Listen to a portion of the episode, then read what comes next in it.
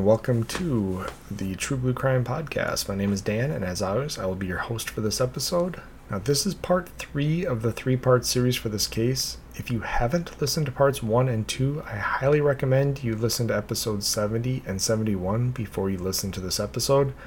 Part one covered the actual crime, and part two dove into the cold case investigation and the trial of Werner Mazurek. But before we get to part three, let's cover the business.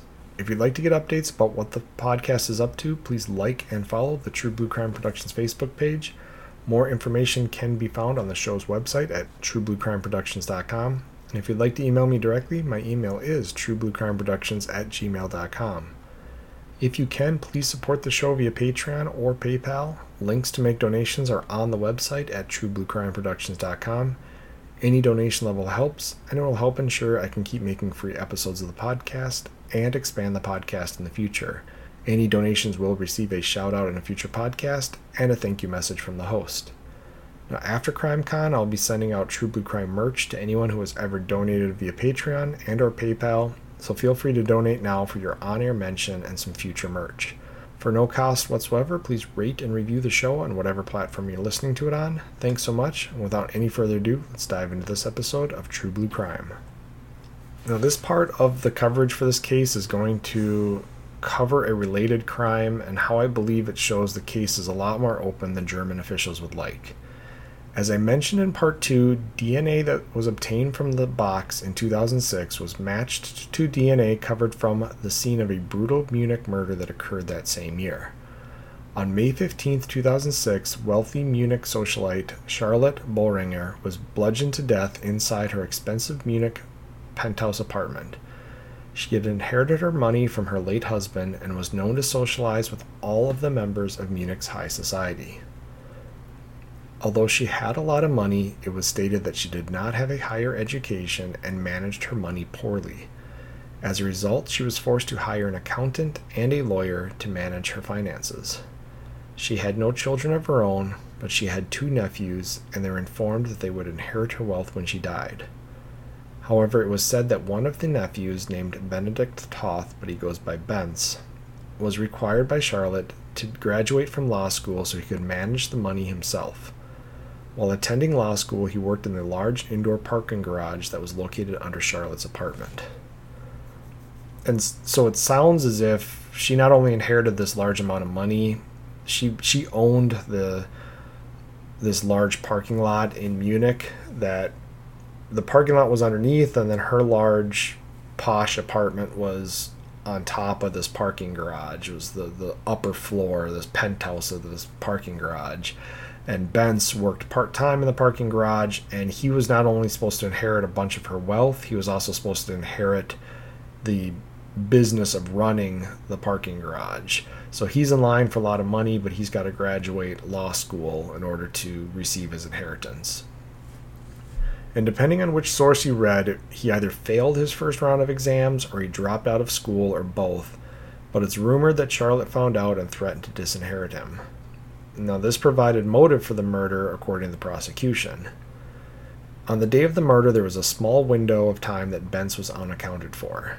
He claimed that he was home alone with no witnesses and never left, but investigators believe he drove to the car park, went up to the apartment, and attacked his aunt at the doorway and then bludgeoned her to death before leaving and returning home.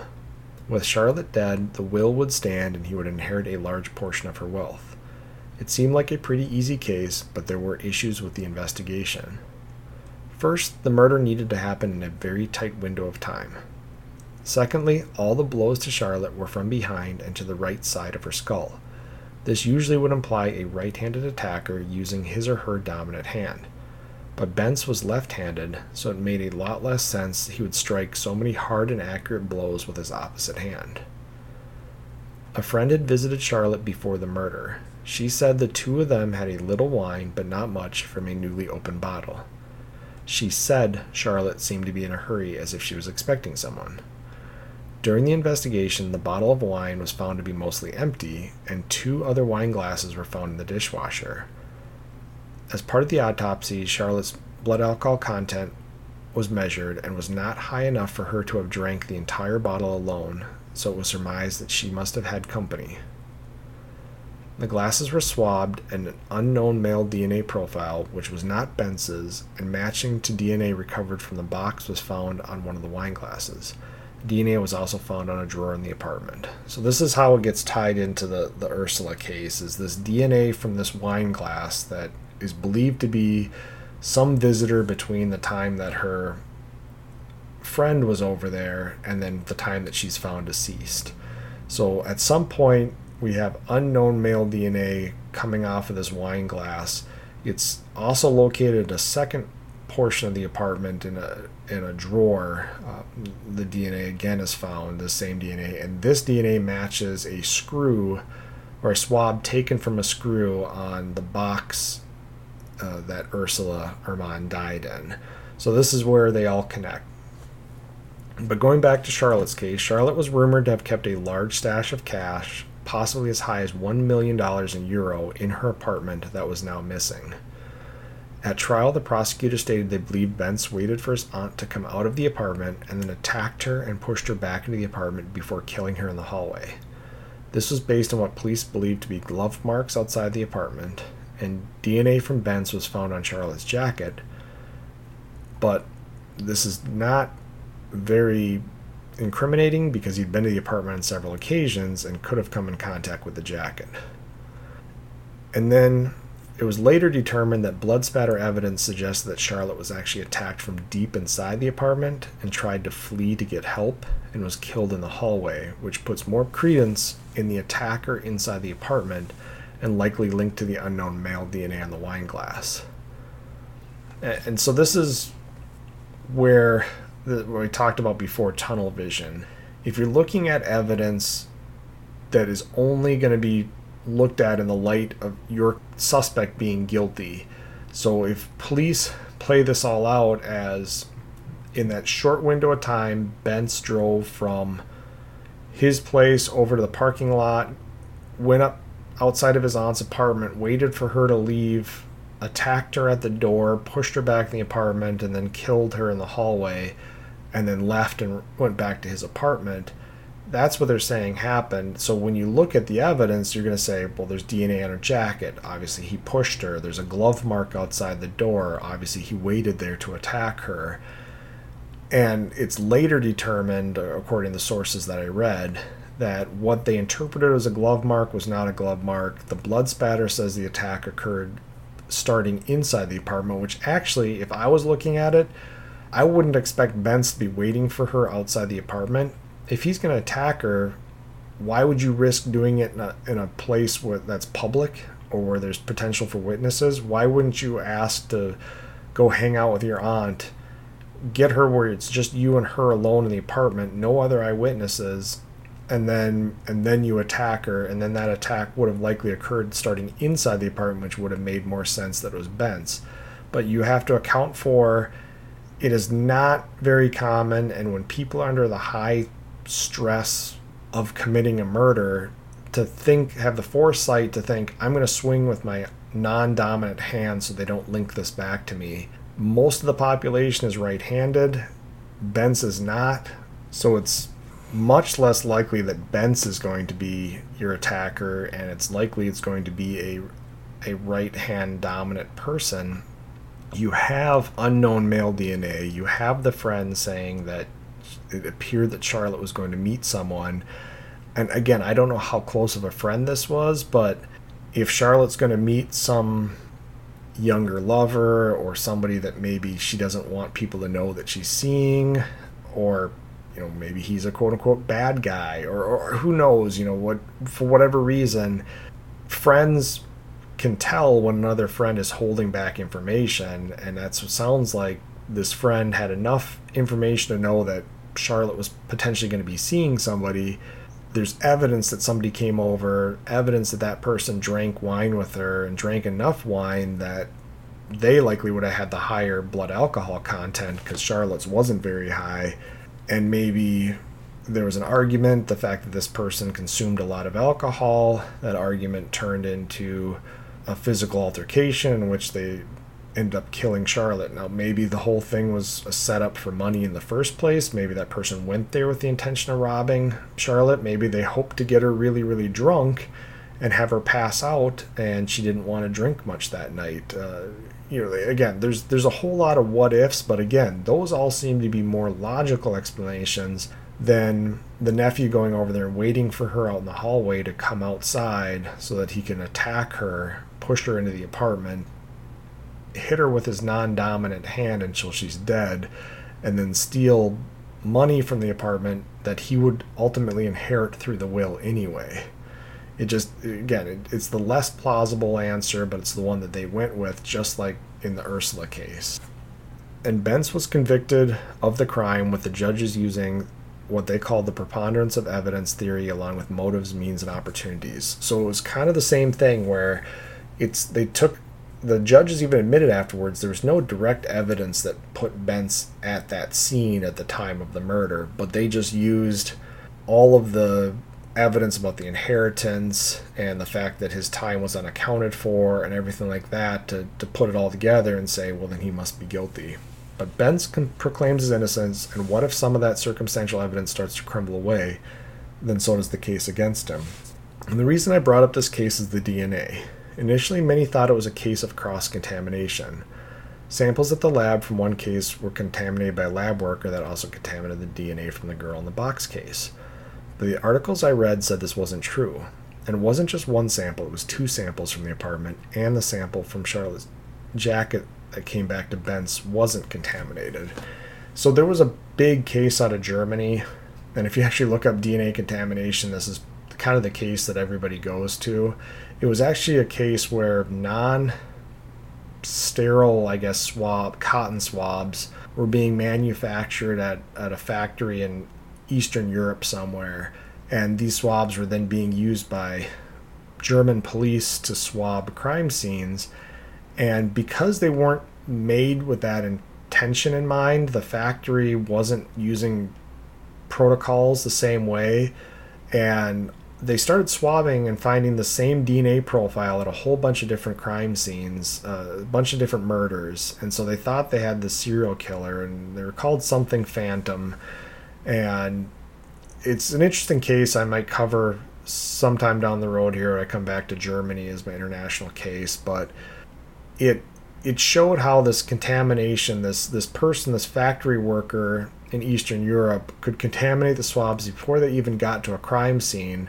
Because let's say, you know, when I was swabbing for DNA, yes, I'd swab places where I thought it was most likely that DNA would be found, but sometimes you just had to swab places that you hoped DNA would be found, especially with like stolen vehicles or um, something along those lines. You're swabbing the steering wheel, the gear shifter, that kind of stuff.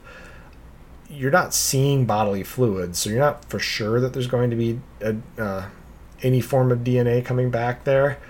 Well, let's say you swab somewhere with no DNA, but that swab is contaminated. The only DNA profile on there is the contaminated profile from the factory, which is what they were finding. And there was a dozen or so of these cases in Germany that they started to link to this one DNA profile before they realized it was contamination. Now, what was interesting was that the Bavarian cases, which is where Munich is and where the lab that tested the, the box from Ursula's case is, was not part of that big case or whatever it might be because they were using sterile DNA swabs that didn't have contamination.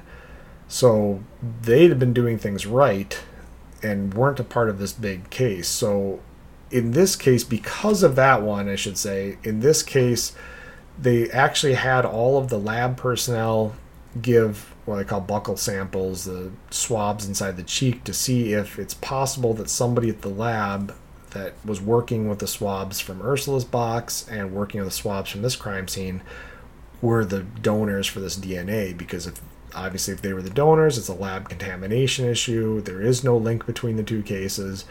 But they sw- swabbed like 30 of these lab personnel. Anybody that could have potentially contaminated these these swabs and none of them came back to a match. Now it did say there was a one article that i read and again there's not a lot of information out there but there was one article that said there was a lab worker that while his dna didn't match this DNA match between the crime scenes. He, it was suspected that he may have somehow caused the DNA to match, And as a result, he was ultimately fired. But again, there wasn't a lot of information as to how he would have done that. But he was apparently he was either the one or he was there when this this wood screw was swabbed from the box, and he was also in the lab for this case. So again, there's not a lot of information on there, but it does create a very interesting link that there's this DNA profile, and even if it's not deemed to be a true link, there is some type of an issue between that DNA match. This other case still, again, shows how, in some cases, these very circumstantial cases, they're willing to look past DNA evidence. I think in that case, when the defense brought up the the wine, how the wine was all missing, I said, okay, how do you account for, in your theory, nobody else visits Charlotte while she's in her apartment. The friend leaves. She then somehow consumes an entire bottle of alcohol without her BAC being high. And why, you know, these two new glasses and the DNA, that kind of stuff. And so then the, the theory from the prosecution was that she poured glasses of wine for herself and somebody else, but then ended up dumping them out. And and again, it's that idea that you're going to the extreme to try to explain something that the most logical explanation is that somebody else was there, but that hurts the prosecution's case. They can't say somebody else was there because then that becomes a new suspect. So they come up with anything that could potentially be the most illogical explanation, and somehow somebody gets convicted out of that. So I brought that case up because of the connection and because of how, in both cases, there's no direct physical evidence linking the person to the crime, and they're willing to look around plausible explanations uh, in order to get these convictions. I, so, what if there really is an unknown killer out there responsible for both cases?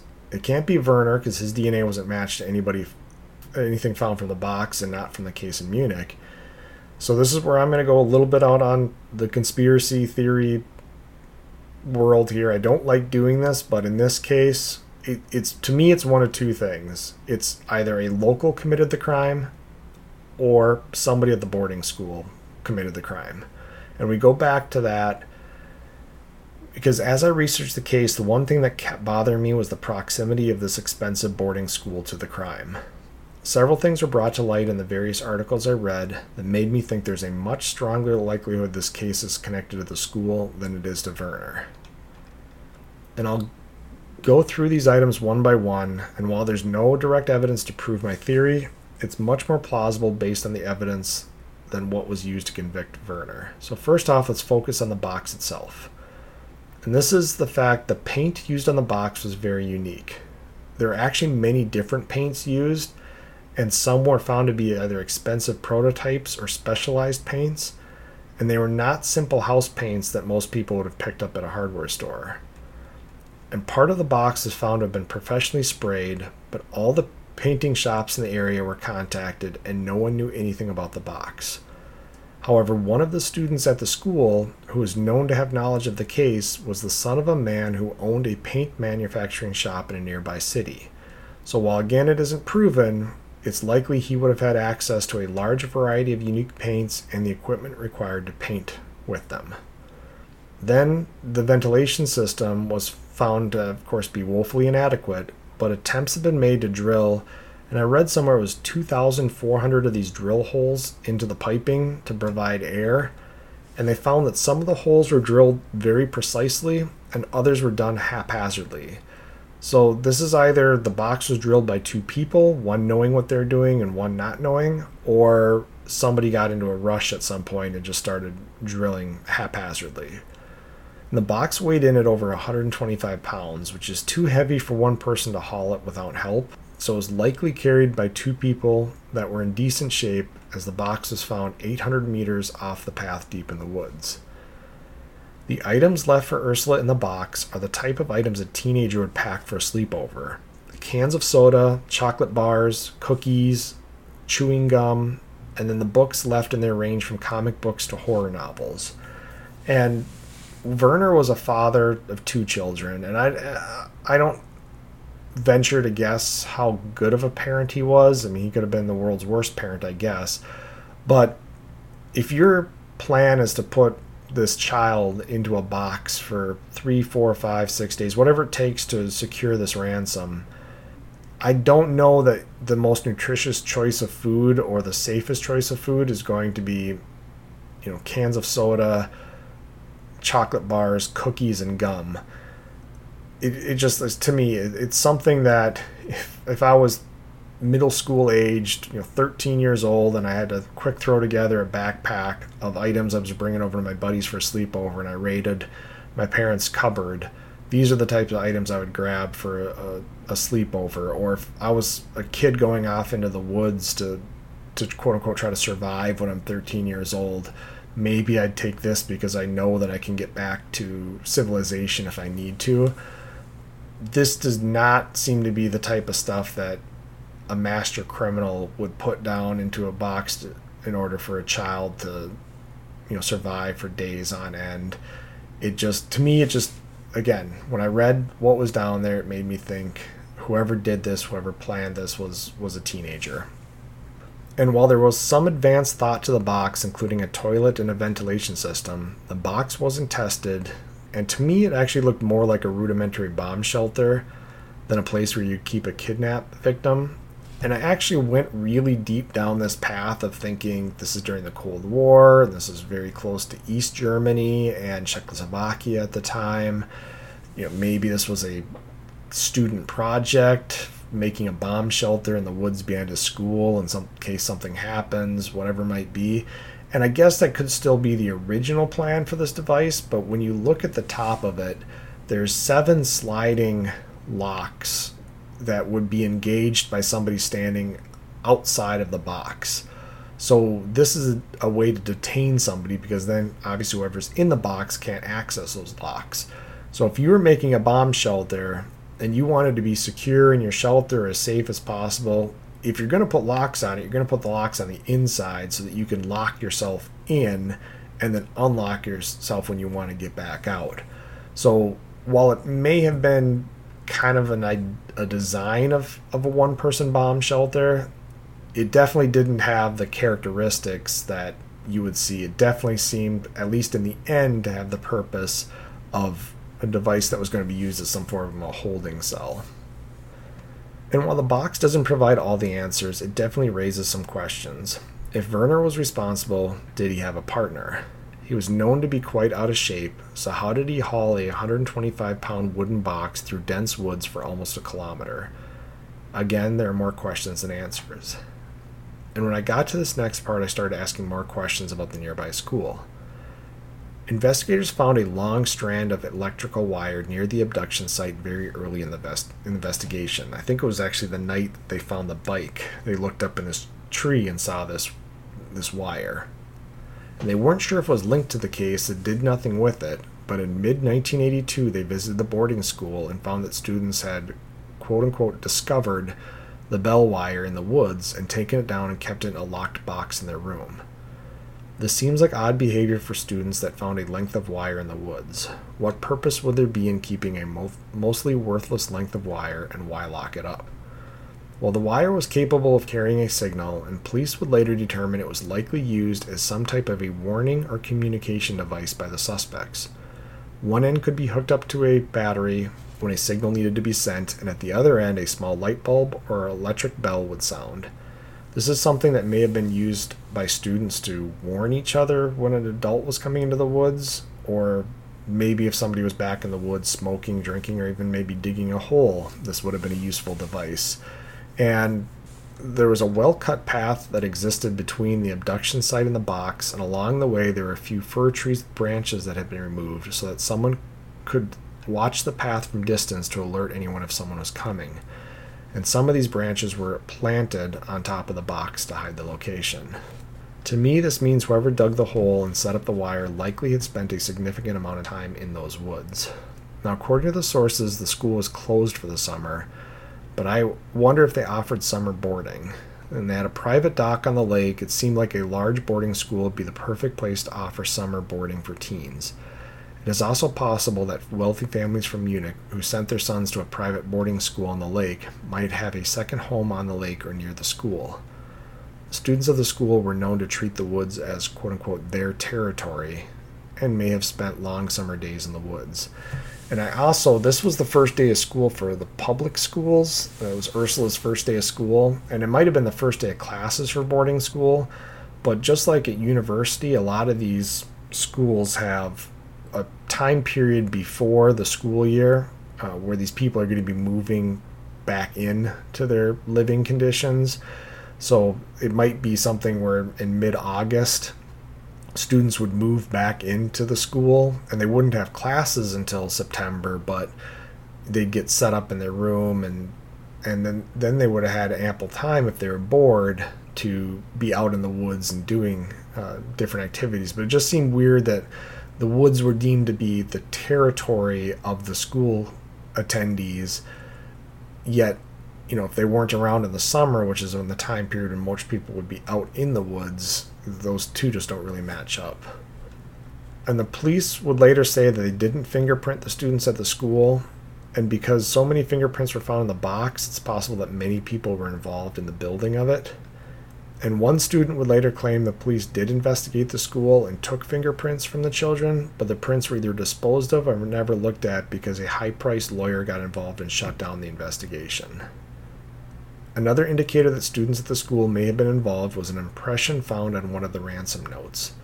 Pads of stacked paper store impressions of the papers above them due to pressure applied to the pages during the writing process. These impressions can be made visible via forensic techniques that show what was written on the paper, the sheet, or a few sheets before the ransom note. In this case, the impression left on the ransom note was from previous pages was a mathematical probability tree. These trees help solve probabilities to mathematical questions such as all the probable outcomes of flipping a coin twice and the resulting combinations. These trees would have been part of a mathematical curriculum at the school. So if you don't know what a mathematical probability tree is, basically if you take a coin flip, you take your initial coin, your your, your first round, and it can be a heads or a tails. So you draw one line going up saying heads, one line going down saying tails. So now you've reached round two of your coin flip. Now you go to the spot that was heads and the next coin flip can either be heads or tails again. So you draw another line up, another line down. Then you go down to your tails one and you draw a line to heads and draw a line to tails. And then when you get to the the right side of it, you know the the potential combination for it to be heads heads is two five percent. The chance that it's going to be heads tails because you have four possible combinations when you get to the end of two rounds. It can be heads heads tails tails heads, tails, or tails, heads. So, but writing this out in mathematics, and you can keep going on, you can compound this out however many different ways you want to, and that's how you can solve probabilities uh, of different things. So, again, this is not something that would have been helpful for Werner with his auto repair shop or really any adult that is these aren't really useful tables for anything other than when you're studying probabilities in mathematics. So when this was put into the article, I think this this was kind of the final straw for me that between this and the the food that was put down into the uh, in into the box, and then a, a few other things, kind of. But this was kind of one of those. To me, this should have been investigated further. This should have been the school should have been investigated further. There should have been, you know, everybody's assignments. You should have found out if if this had been a recent curriculum, if the, that somebody had done this on the first day of school, or even going back to the spring, and s- try to get assignments if they hadn't been given back to the students to see if anybody's work would have matched this. You could have gone through students' rooms to look, but again it sounds as if police maybe tried to investigate this, and then because these are students of the political elite and the business elite of Munich and the surrounding area, it may have been shut down because they didn't want, you know, any any kids to potentially get in trouble for something like this. So, and then we look at the delay in postage that occurred, and this it's possible that students could not get to the locations in time to send out the mail to arrive on the correct day. The two letters were sent from a nearby town, which was where this. Remember, I talked about that paint factory. The town that had the paint factory is where one of the letters was mailed, and the other letter was mailed from Munich. And with school in session, they may have not had allowed appropriate time for the mail to be delivered. So if they're, if they're in class that day and then they get released you know later in the day and they're gonna somehow get to these towns. Uh, the first one, the the earliest one, would have been the one during the week, and that was I think a next town or two towns over. It wouldn't have been difficult for a student to get there, but if they don't get there till after their classes, and then they start this phone thing the very next day, not realizing that the mail's probably not going to even get picked up and then redelivered until the day following the next day they may have again miscalculated just because they don't have the capabilities to get the mail out early enough in the day to have it arrive the next day. And then the next one was sent I believe it was on a Friday night or a Saturday or something like that, and that's sent from Munich, which would make sense if a kid was picked up from his parents on, or picked up by his parents on that Friday and brought back to Munich, you know, to the, the family residence, and then they mail out a letter on on that Friday and then arrives the following Monday with no mail service on Sunday. So again, the timing would fit more along the lines of, of students and then missing uh, those days because they just didn't time it out properly.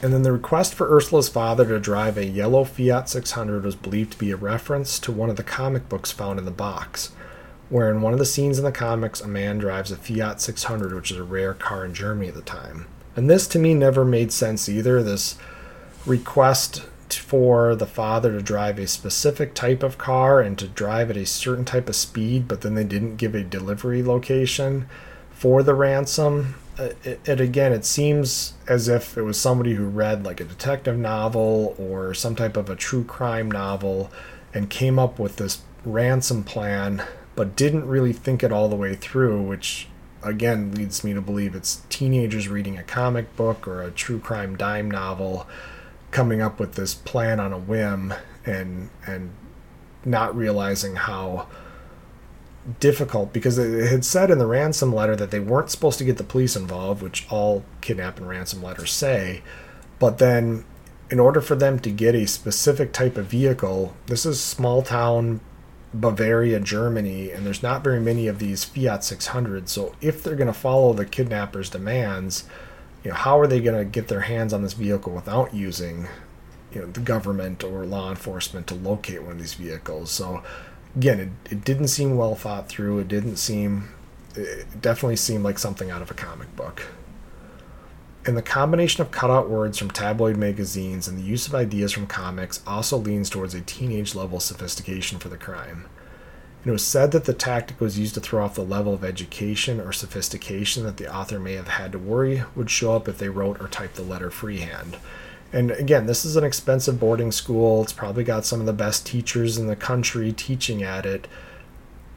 Kids probably realized that they, they needed to try to sound like they were dumb criminals or or uneducated criminals or something like that because if they wrote a letter that was well with well worded with good sentence structure and proper grammar and all that kind of stuff it it would be too obvious that most of the people of this small town the the Werners and that kind of stuff would be ruled out right away and they would start looking maybe closer at the school. So it was convenient for them to be able to cut out these tabloid newspapers and and link and link it that way. And, and again this is this is on paper that had the impressions of the mathematical trees um, underneath or that had been written you know, on top of the, the papers used for the ransom letters. So this is stationery that the students would have had access to. And then the reaction of the kidnappers and the lack of solid planning on the back end also indicates this was done by someone with means but without life experience. They panicked when they realized Ursula had died and made no effort to continue the ransom attempt. For the amount of work an adult would have put into the plan, it seems they could have at least tried to collect on the ransom without a proof of life, just like in the Lindbergh baby case.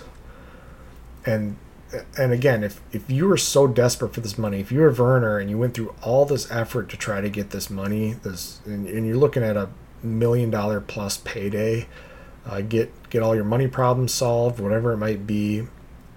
When nobody knows at this point that Ursula has died, it's not like they had discovered her body. You know, the police had or the media had released that this thing. They they stopped communicating a week and a half before her body was found.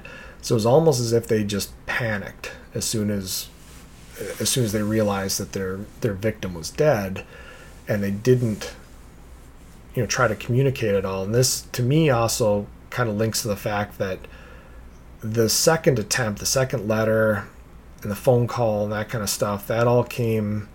I think it was after the weekend. So if the students left for the weekend and then when they came back maybe on Sunday night and found that the uh, that Ursula had passed, or maybe it was Monday or whatever. When, whenever they figured out that Ursula was not alive anymore, that's when they stopped communication, and it just again it fits in the timeline for what would have been going on with the students. And then you have to look at the end goal. How do they plan to obtain the ransom and release Ursula? It was almost more of a can we pull off the kidnapping and put her in a box part of a plan without having a true end game. And that's the most difficult thing with these ransoms is it's the exchange. How do you properly get your ransom and then release Ursula? I mean, in this case, you can't, unfortunately, because she's she's died. But you have to have a, a really well thought out, multi-step plan in order to be able to throw the the police and everybody off, so that when you somehow get your hands on that money, that you don't get arrested there, and somehow you have to release Ursula without anybody finding out, and without her linking him back to you. So again, it just it seemed much more of a can we grab this girl and then can we put her in this box and just hold her for a bit and maybe we can get some money for her and then all of a sudden the plan falls apart and, and there's no communication anymore. And then finally, we come full circle in this episode to the swab from the screw on the box that was matched via DNA to the killing in Munich, which adds an entirely new perspective to the case. The murder in Munich occurred in 2006, so I'm going to go on the theory here that this is not a DNA contamination, just because, and I have a couple reasons for that. One, there's multiple swabs taken from that Munich apartment some of them came back to Bence, who was there and a reason to be there in the past. Uh, I'm sure some of them come, came back to Charlotte herself, the victim.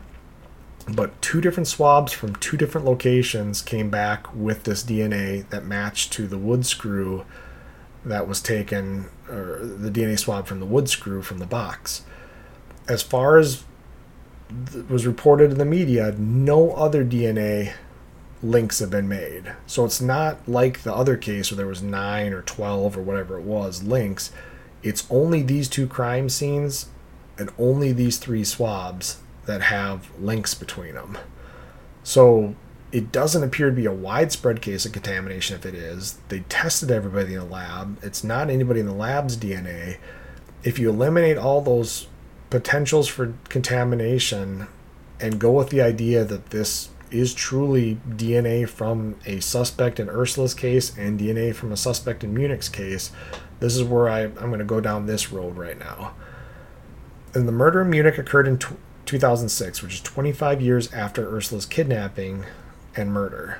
A teenager in 1981 would be roughly 42 years old in 2006. Remember, uh, Michael was 18 when Ursula was killed, he was in his mid 40s when the trial was going on in like 2008 2009 and this 40ish early 40s time frame would be well within the age range of a younger male suitor for this rich socialite. Remember she didn't tell her friend about who she was meeting.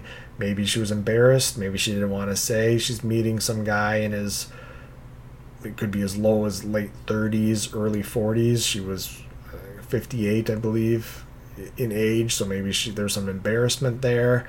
Um, maybe again, she was targeted by this guy, and he came on to her and like said she didn't want her friend to know about this. So there's there's that kind of mystery sur- surrounding the friend and knowing somebody else is there. We have the wa- missing wine, the wine glasses, and the DNA.